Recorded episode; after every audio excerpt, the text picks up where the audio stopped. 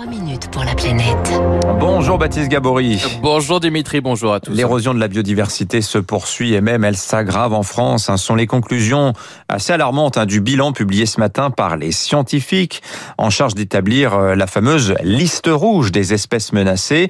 Euh, vous avez pu consulter ce bilan, Baptiste. Hein. Il en ressort que 17%, 17% des espèces animales et végétales euh, sont suivies en France, enfin, qui sont suivies en France, pardon, sont aujourd'hui menacées d'extinction. Oui, parmi elles, on trouve hein, par exemple le vison d'Europe, à ne pas confondre avec le vison d'Amérique élevé pour sa fourrure. Le vison d'Europe ressemble à une petite belette. Il vit à proximité des rivières ou des marais, mais a quasiment disparu en France. Ingrid Marchand travaille à la LPO et est la responsable du programme de conservation des visons d'Europe en France. Au début du XXe siècle, ils pouvaient être observés dans 40 départements de France. Ce n'est plus le cas du tout. On n'est plus que sur 6 euh, ou 7 départements du sud-ouest avec des effectifs vraiment très très réduits. De l'ordre de 250 individus en France. C'est le dernier stade avant son extinction à l'état naturel. Le vison d'Europe est aujourd'hui classé en danger critique d'extinction, en cause notamment la disparition de son habitat naturel. Son habitat, ce sont les zones humides. Le vison d'Europe, il vit exclusivement à proximité des cours d'eau. Depuis 50 euh, à 100 ans, on a perdu 60% des zones humides. Donc en fait, on a une, une destruction de son habitat qui a été drastique. Et ce n'est qu'un exemple parmi tant d'autres. Pour la première fois, donc, les scientifiques publient ce matin un bilan complet depuis la création il y a 13 ans de la liste rouge nationale, un baromètre de l'état de la biodiversité en France. Et sur près de 14 000 espèces suivies, 2430 sont menacées d'extinction, soit près d'une espèce sur cinq. D'une part, le tableau général de la situation est assez préoccupant, parce qu'on a des niveaux de menaces significatifs pour tous les groupes d'espèces auxquels on s'intéresse.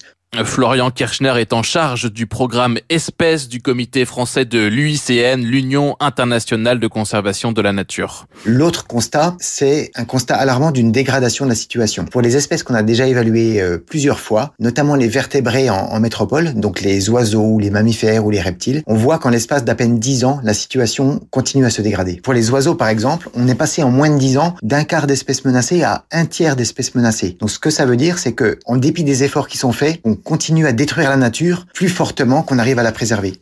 Suivent les crustacés d'eau douce avec 23% d'espèces menacées, c'est 24% pour les reptiles, 19% pour les poissons d'eau douce. Outre-mer, la situation est aussi catastrophique avec euh, par exemple à Mayotte 43% de la flore vasculaire menacée.